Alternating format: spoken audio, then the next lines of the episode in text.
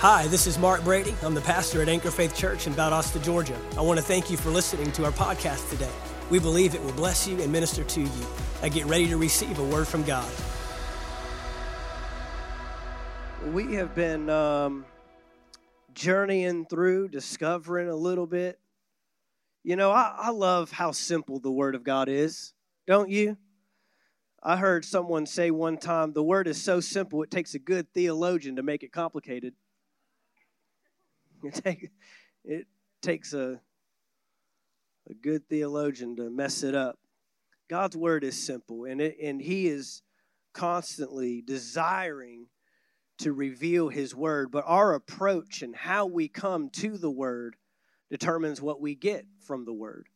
How we come to it, how we approach it. I can always come either with my idea of what I already know, or with my heart open, ready to receive what I have not yet discovered or not yet seen. And one of those approaches is effective and productive, and one of those uh, approaches will leave you dry and empty and and and and you know no fruit coming from that at all. And so we want to have an approach to the word of God that is always saying, God, show me something I haven't seen. God, reveal to me something I've yet to discover. The, the life of the believer is a journey. It is a journey.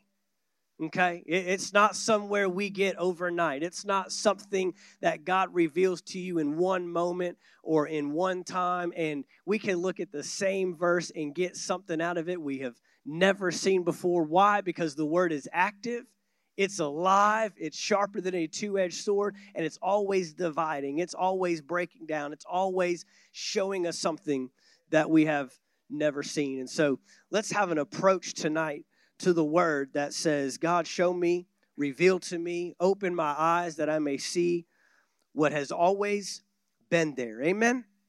We've been talking about identity. We've been talking about why it's important to understand and know not just who we are, but the value of who we are. And recognizing that really, un- until we solve the identity crisis, we'll have trouble and struggle to solve any other crisis in our life. That solving the identity crisis will help you battle any other challenge you could ever face in your life. When you know who you are, that, that is the answer to, to every other struggle. I mean, it's the answer to guilt and shame. It's the answer to condemnation. It's the answer for fear. It's the answer for sin. Um, it's the answer for victory in, in, in situations and, and challenges of life. It's all tied up in identity. And if we don't solve the identity crisis, we said this, then everything else will become a crisis. You won't be able to make enough money to reveal who you are. You won't be able to find enough friends to reveal you. You won't be able to receive enough validation and affirmation in your life to reveal who you are. You won't be able to find the right person to marry, get the right job, be promoted to the right position until you discover who you really are in Him, in Christ, who God created you to be everything else you'll be chasing and grabbing. And don't we see that in the world today? It's really just a bunch of people in the world running around who don't know who they really are. But what I've also found on the flip side of that is for someone that knows who they are, it takes very little of the other things to, to create a satisfaction or to create um, this, this, this privilege or this idea uh, of, of, of what I have to have to define who I am. They don't care about what car they drive. They don't care about what house they're in. They don't care about what, what other people may think about them. The, the, the need for validation and the need for affirmation isn't as great. Why? Because their identity is solidified.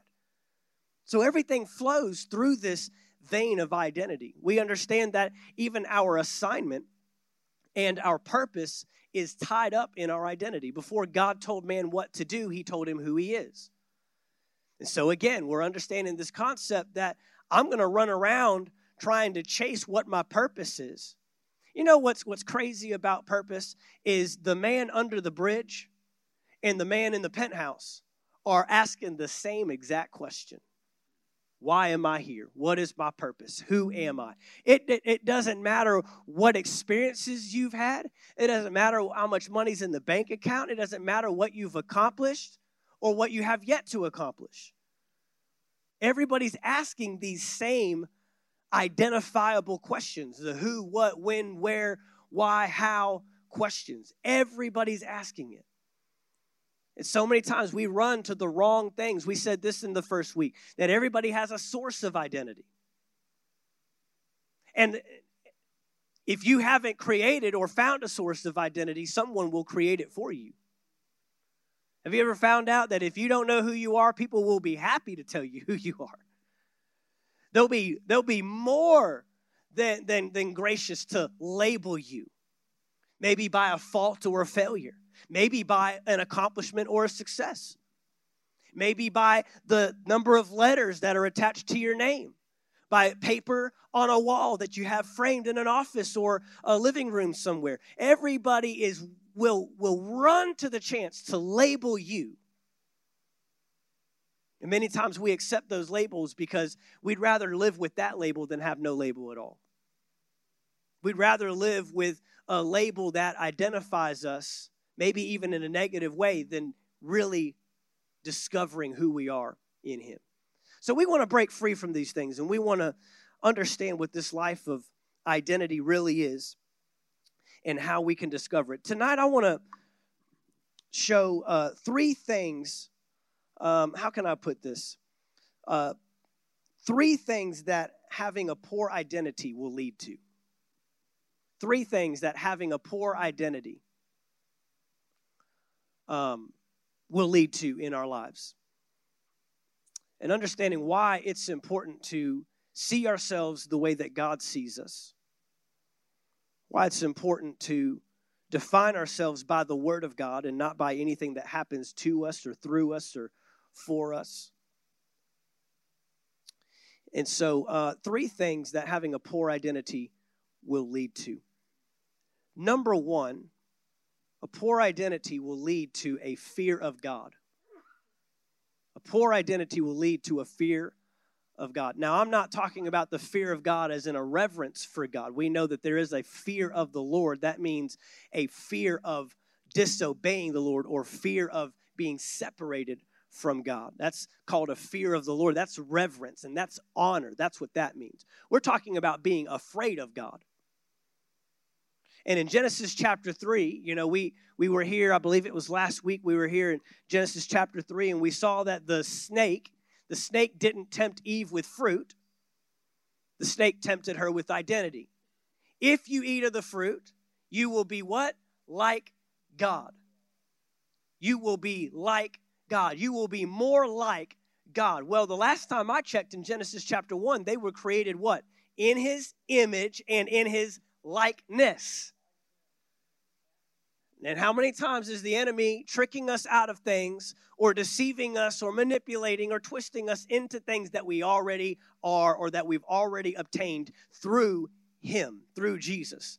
See, this is why you got to know what belongs to you.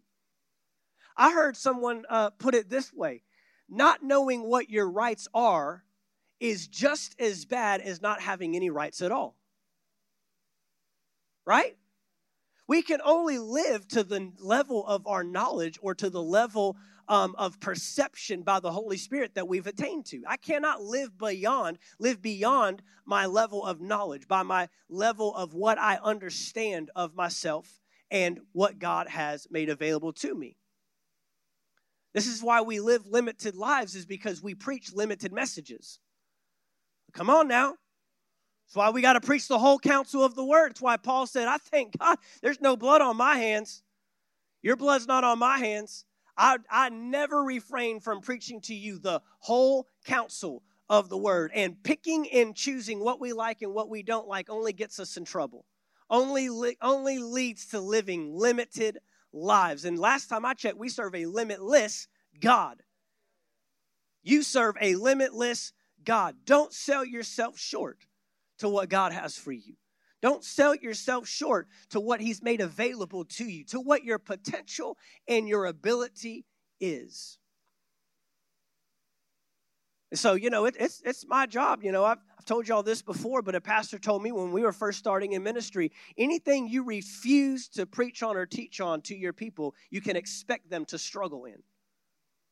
Any area I, I don't I don't want to get on the parenting because you know how parents are with, with their kids. You don't want to don't don't tell me how to parent my kids. Well, I got to show you according to the Word of God how to parent your kids. Oh, you don't want to talk about money. You start talking about money, and people just think you're all about money.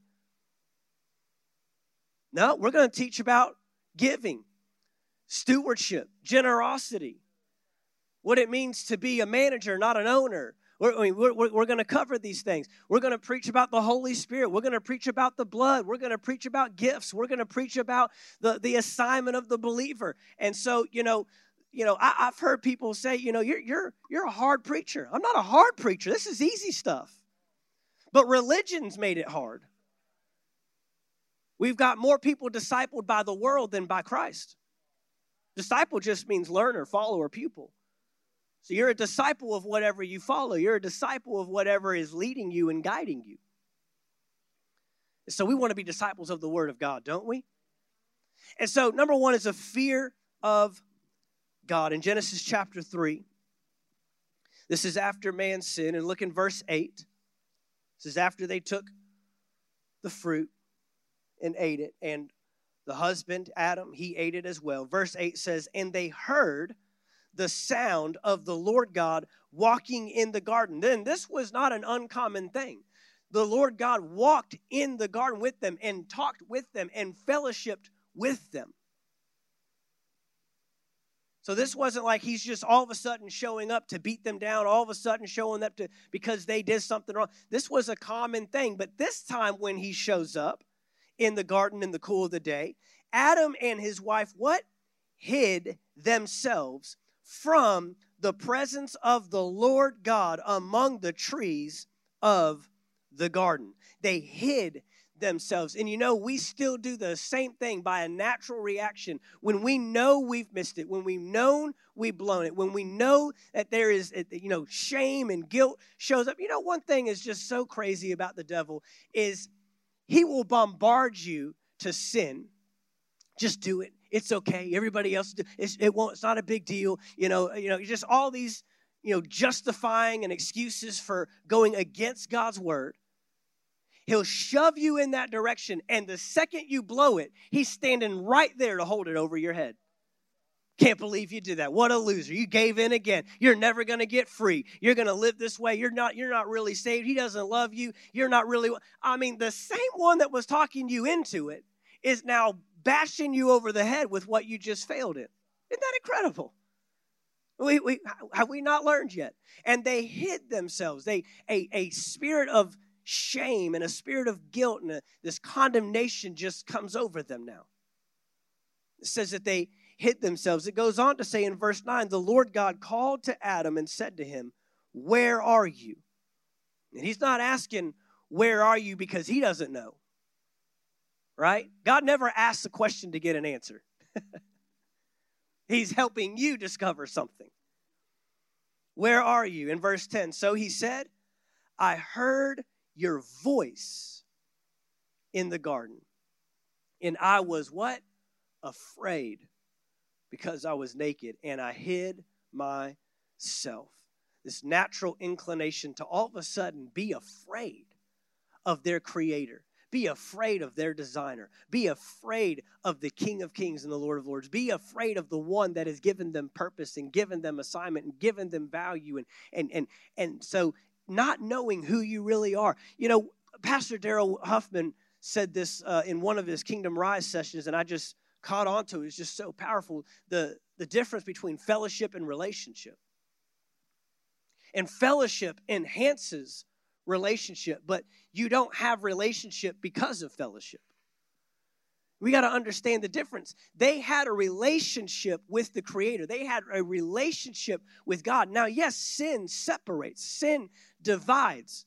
The moment they ate of the tree, you will surely die. They didn't die physically, but they died in the sense of death to the relationship and death to what it once was. And now we see it affecting their fellowship. Another example we could go to is the, the prodigal son. Remember when he came to his right mind? And he said, I'll go home and I'll tell my dad if I could just be one of your what? Servants. But what was he really? A son. He wasn't a slave. He wasn't a servant. He was a son. But the brokenness in the fellowship led him to believe there must be a brokenness in the relationship. So even though I left as a son, I can only come back as a servant. Well, guess what? As a son, you are a son. You are a son. Now, we want to get back in right fellowship. We want to get back so that we can have the relationship be what it is, but accepting something lower than what God has called you to be, that is not what God wants for us. And that's what he did. He accepted something lower. Adam in this, uh, Adam and Eve in this passage accepted something lower. They're hiding themselves because of this guilt and condemnation and this shame that's come over them because of the sin that's taken place. What does Romans chapter 8, verse 1 say? There is therefore now what? No condemnation for those who are in Christ Jesus. In Christ Jesus is your identity in Christ Jesus. You ought to take a, a, a, a, moment, an evening, a day, and go through the epistles, the letters that Paul wrote to the churches, and just underline or circle every time he says in Christ or in him or in whom. Just find them all. I can't remember. Do you remember how many? It's like 160 something. I mean, it's it's Paul trying to help you know who you are in Christ. You know what that statement means? It means every time Jesus, every time God looks at you, he sees Jesus. My life is what? Hidden with Christ. It's what Colossians chapter 3 says. I'm hidden with him. I'm hidden with Christ. When when God looks at me, he sees Jesus. He sees his son. He sees the spotless lamb. That doesn't mean I don't blow it. That doesn't mean I don't miss it. But there's a new identity I've taken on. And the thing, the thing that the enemy wants to do, condemnation, is a replacement of identity. That's what condemnation is. Condemnation isn't who you really are, it's a misperception of who you really are. Condemnation is not who you really are. It's not your real identity, but it's a replacement of it. If the enemy can get you to walk in condemnation and shame, then you'll never carry out what God has called you to do. You'll never take on your new identity or your full identity of who you really are. Even though I'm right with God, even though I'm in right standing, even though I've been made one with Him, even though my life is hidden with Christ, my life is not my own, I've been bought with the price. All these things that we know about ourselves, you are the righteousness of God. Where? In Christ Jesus. But condemnation comes in and tells me, no, you're not. You can't achieve that. You can't be that. And then you get bombarded with every reason why you can't be what God has called you to be. So we have to address this. A fear of God does not allow us to walk in our true identity. When you have the correct identity, when you know who you are, you will not have a fear of God. You will not be afraid of God. Hebrews chapter 4 tells us this. Hebrews chapter 4 and verse 14. Take a look at this. This tells us how we ought to be approaching God. In verse 14, so then, since we have a great high priest who has entered heaven, Jesus, the Son of God, let us hold firmly to what we believe. What's that mean? That something's going to come to try and shake who I am. Something's going to try to show up to get me to weaken my grip on my identity. The enemy would love for you to be shaken in your identity. So he says, What? Hold firmly to what we believe. This high priest of ours understands our weaknesses. For he faced all of the same testings we did, yet he did not sin. Verse 16. So let us come how? Let us come how? Boldly to the throne of our gracious God. There we will receive his mercy and we will find grace to help us when we need it most. Come boldly. You don't come boldly if you don't know who you are. I think I used the example last week of how my son rips into my fridge in my house. Right? He boldly goes into the fridge. He boldly goes through the cabinet. He boldly walks into the house. He boldly goes after the things that are in our house. Why? Because he knows who he is. When his friends come over, they don't. When his friends come over, uh, uh, Mr. Mark, Mr. Mark, can I can I get can I get something? Can I get a snack too? Can I get Yeah, man, it's yours. Go in for it. Until you know who you are, you don't know what you have access to. And so this, you know, the, the Bible tells us the, we have not been given a spirit of fear, a spirit of timidity. When we're approaching God, there should be no fear in us whatsoever. I mean, 0%. I mean, not even the smallest form of fear when we approach God. Now, that boldness is not arrogance. That boldness is not coming up, this, you know, give me my stuff. This is boldness according to the word of God. This is boldness according to what He. And so we bring God's word to Him. And you said in your word, by His stripes I'm healed. And I'm here boldly coming before the throne of grace, making a demanding on the healing that your son provided by the stripes on his back. And I receive that in the name of Jesus. And I stay on it and I don't weaken my grip. I don't weaken, weaken my grasp. Why? It starts with who I am. What is available to me is available to me ultimately because of my new identity. But man, when there's a fear, a fear of God, a, being afraid of Him, man, I mean, the Bible even tells us if any man comes to him double minded, let him not think he's going to get anything of which he requests. No, we've got to come with no doubt, with, with just an assurance and a confidence. This is, I'm a king's kid. I'm in the house. I'm in the bloodline. His DNA runs through runs through my body, runs through my life. I've been made the righteous. I am the head and not the tail. I'm above and not, I mean, you're just reciting this stuff over your life. See, there's two types of consciousness that we can live with as a believer. There's two different types. You either live with a sin consciousness or you live with a righteousness consciousness. It's two types of consciousness. Consciousness just means awareness. I'm aware.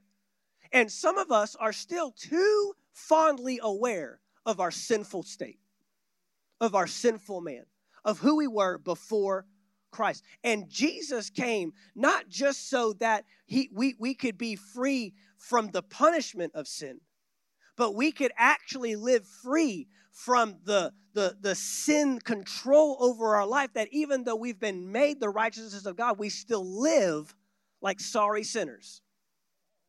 Sorry sinners. You know, you've heard me say it quite quite a bit lately. Sinner, saved by grace. Sinner, I'm, I'm just a sinner. That that word just, I mean, ah, it just makes my my body cringe when I hear the word. I'm just because God's looking down and saying, "That's what I, that's what I sent my son to die for." So you could just by the skin of your teeth barely get over. Oh, come on a God that can do abundantly more we can ask or think, a God that, that his son Jesus endured such shame, such punishment, such torture, not just naturally, not just physically in his body, but even spiritually being separated from his father. He took on sin, he became sin. All that so we could just barely squeak our ourselves into the heavenly. I, I'm content living in the corner over here, God. You know, I don't, man, boldly access what God has for you. So, no more fear approaching the Father. Man, when my son approaches me in fear, I've done something wrong. I've done something wrong. I've messed up somewhere because I haven't secured in him, you're my son. I love you more than anything. And I, you have access, and I want to give you a. And, and what, is, what did Jesus say? If you, being fleshly parents, want to provide that for your kids, how much more your Father in heaven? It was his joy to give you the kingdom. Come on, these are things you got to recite. This is stuff you got to know because the enemy is so content with you living below the standard to which God has called you to live. The enemy loves it when you timidly approach. Man, he's your dad, he's your father. I mean, it, it, you know, it, it's something you just don't know until you really become a parent or become a dad. Understanding that you want you want better for them than you had,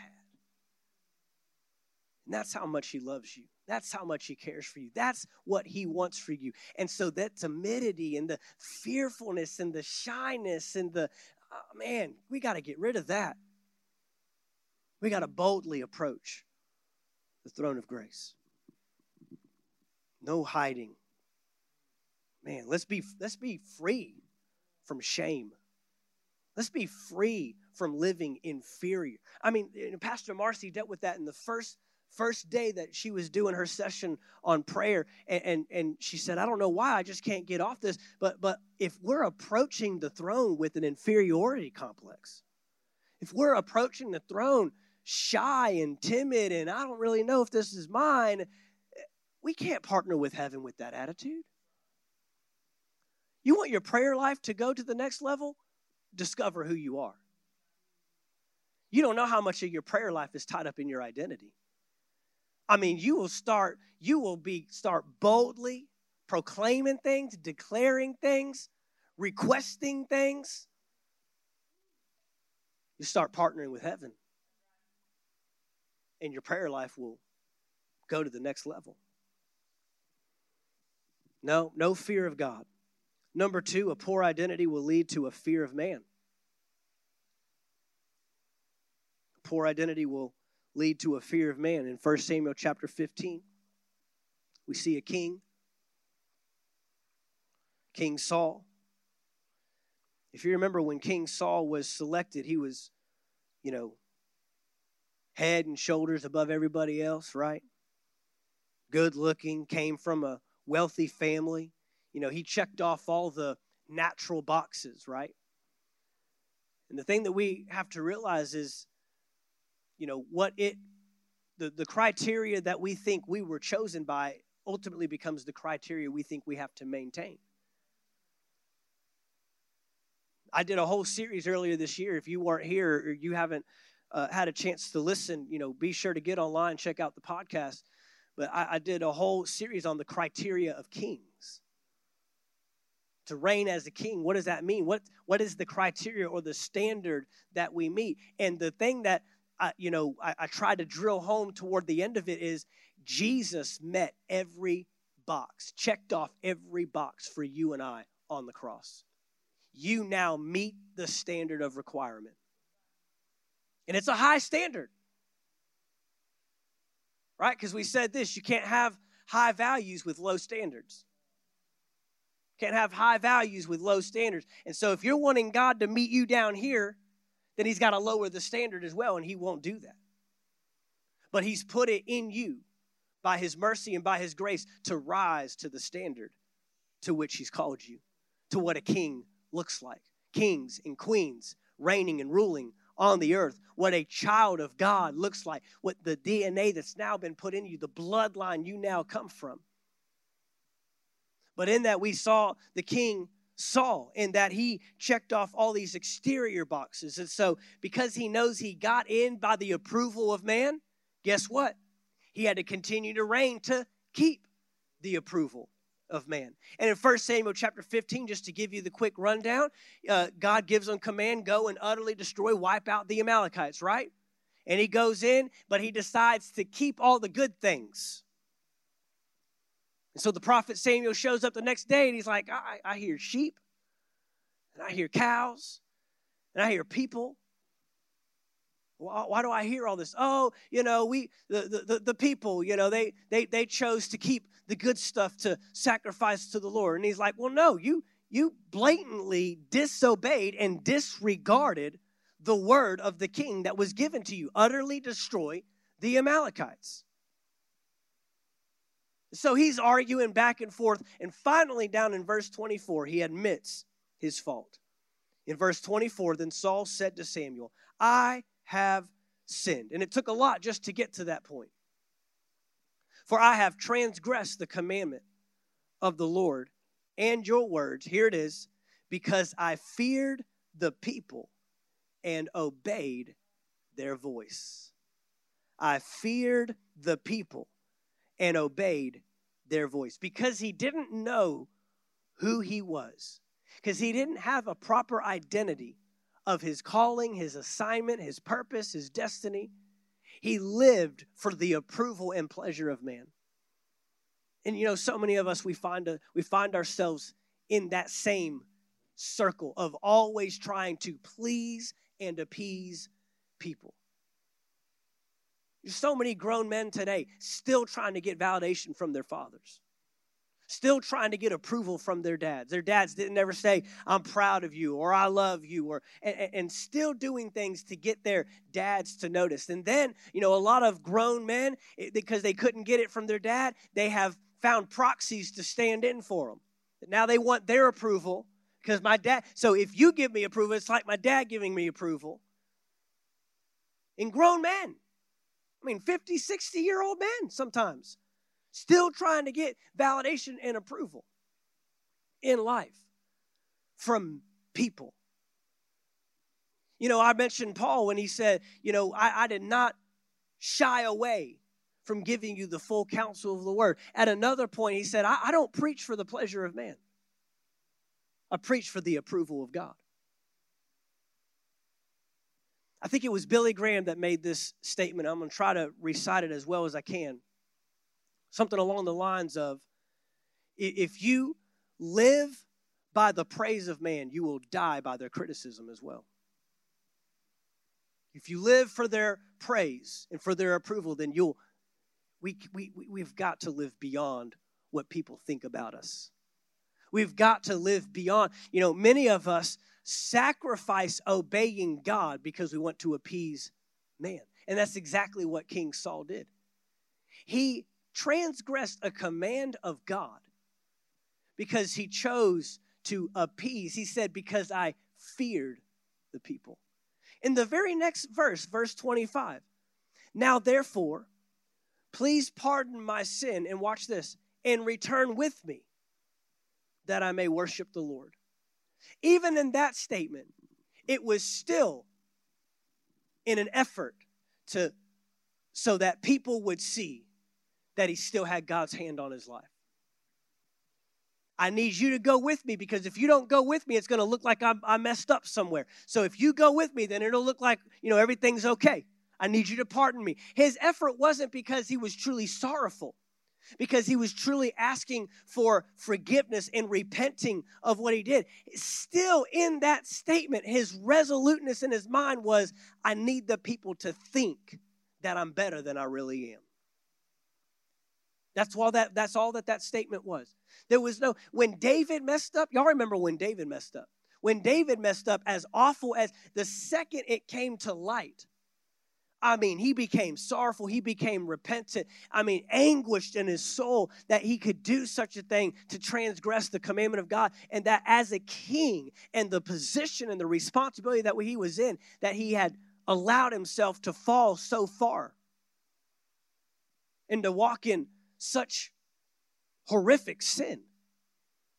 But it was the nature of his heart. And even to this day, the word says that was a man after my own heart. It's quoted of him that way in the New Testament, even after. That's a man after my. Not because he didn't fail, but because when he did, he recognized that obeying and appeasing his father is more important than what other people think. And so when we don't have a, a, a healthy or proper identity according to the word of God of who we are, we live with the fear of man, whether trying to appease them, whether trying to please them, whether living by their affirmation and validation. And many times, when you live for the pleasure of man, it compromises your obedience to God. Almost every time. You know, I was just reading a, a, a thing today online about a pastor in, in, in uh, Tennessee, I think he is, and he was just, you know, ministering about how we need preachers to boldly stand up and address the things that are going on in the world today. Boldly preach the word, not shy away, not cower away. But then I was just saddened to read the comments.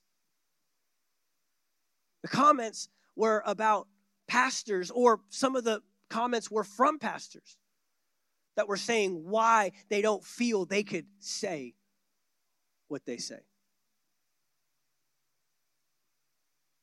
I don't want to upset the biggest giver in my church. I don't want to get a poor reputation in town. We've, we've, we've built this and we've done this. I'm telling you right now, there are testing seasons that are coming to ministers. Are you going to live for the validation and approval of man? If you lost it all today, would you still obey me and stay with the word? In the message translation, it says this in these two verses. The message translation reads this way Saul gave in and confessed, I've sinned. I've trampled roughshod over God's word and your instructions. I cared more about pleasing the people. I let them tell me what to do. I let them tell me what to do. No, that's not the way that God wants us to live. And when you become secure in your identity, then you become secure in your assignment. You become secure in who you're trying to please and who is not worth pleasing at the point of compromising the Word of God. You know, I'm, I'm thankful that we've, we've had such a supportive and amazing church, but at the same time, we've had opportunities and challenges where people have told me if I keep preaching this, this will happen. I mean, not even that long ago. We had uh, sat down with a couple when a lot of this mess was starting to break loose, and and and they they basically pointed their finger and said, "You need to address these things," and and I've got printouts that you need to make available, and I told them I won't do it. I won't do it. And then they they go on later to say that, that I care too much about pleasing people. Well, obviously not. I mean, I, I don't know how more ironic your statement could be. Obviously, I'm not about pleasing people because you wanted me to do something that I looked at you and said, We will not address that. We will not do that. We will not minister in that, that way. I, I don't know, you know. But at the end of the day, we know the challenges will come. I mean, there's pastors in Canada getting arrested for keeping their churches open right now. Oh, we just got it so good down here. You know? We've got to be ready to live for Him, even at the risk of maybe losing people. You know, Jesus went to the cross all by Himself. I mean, if Jesus was going to appease anybody, he would have appeased Peter in Matthew chapter 16 when he said, Lord, I will make sure this, this never happens to you. If he's going to appease anybody, it would have been his best friend that was saying, I'll make sure this doesn't happen. And what did he say to him? Get thee behind me, Satan. No, because you're standing between me and my assignment that only becomes that only happens because he has a secure identity in who he is. So if we don't have a secure identity we compromise everything else. Number three. We said a fear of god a fear of man. And this is the third one that i think our identity if we don't have a healthy identity or a biblical identity. Another travesty is a fear of risk. A fear of risk. We develop an improper fear of God, an unhealthy fear of God that, uh, uh you know, affects our relationship and how we approach Him, how we communicate, what, what the partnership with heaven, a fear of man, trying to please man over obeying God, but then this fear of risk. In Matthew chapter 25,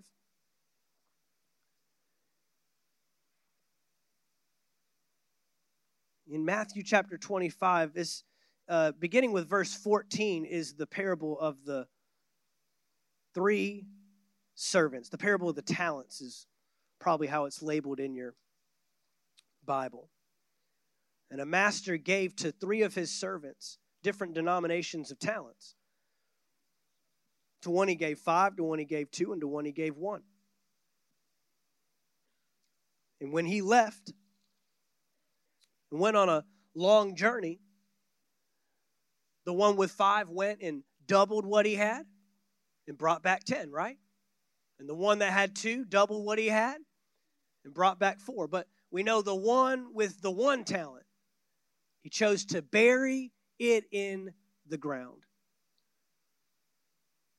sat on it. He would rather have not lost it than risk it, right? He would have rather to just return the one to the master than risk losing the one and having nothing in return. And so in Matthew chapter 25 and verse 24, after uh, he's already done, he, the, the master's confronted the one with five and the one with two. Each of them got the response, uh, uh, Well done, good and faithful servant. You were faithful with the few, now you'll be made ruler over much, right?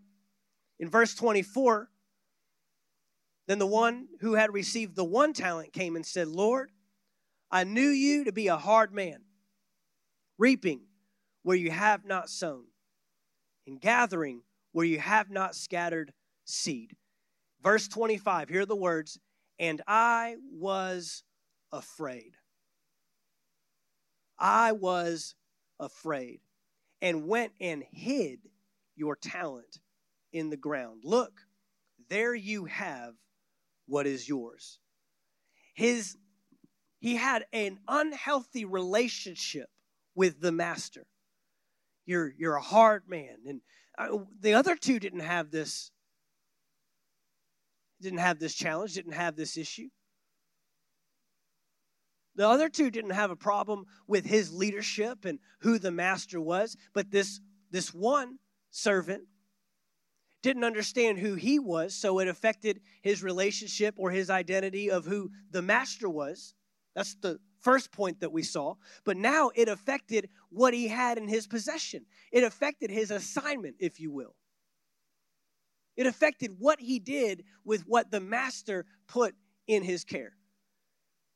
Every single person on this planet has been given some kind of ability some kind of influence, some kind of gift, some kind of talent. Every there's not one mistake. There's not one person walking this planet that has no point in being on this earth, in being it. You have something that the master has put at your disposal and put in your care. But if you have a poor identity of yourself, you won't use it. You won't use it. You won't use your gift for what it was designed. You know, Hollywood is full, uh, full of people with a lack of proper identity, using gifts, extraordinary gifts, for the wrong purpose. You know what they're doing? They're burying talent. Singers, musicians, artists, actors, some of them have some amazing creative minds. Not just to act, but even to, to write screenplays, write films, and, and produce and direct. And I mean, just, you know, human beings are amazing. God designed us with some amazing abilities, but with a poor identity. With a poor identity. Not only is it those that don't use it at all and isolate, but even those that use their gift but in the wrong environment. You know, one of the greatest dangers uh, uh, of mankind today is being busy but not effective. being busy, but making no difference in the world. Just staying busy, busyness.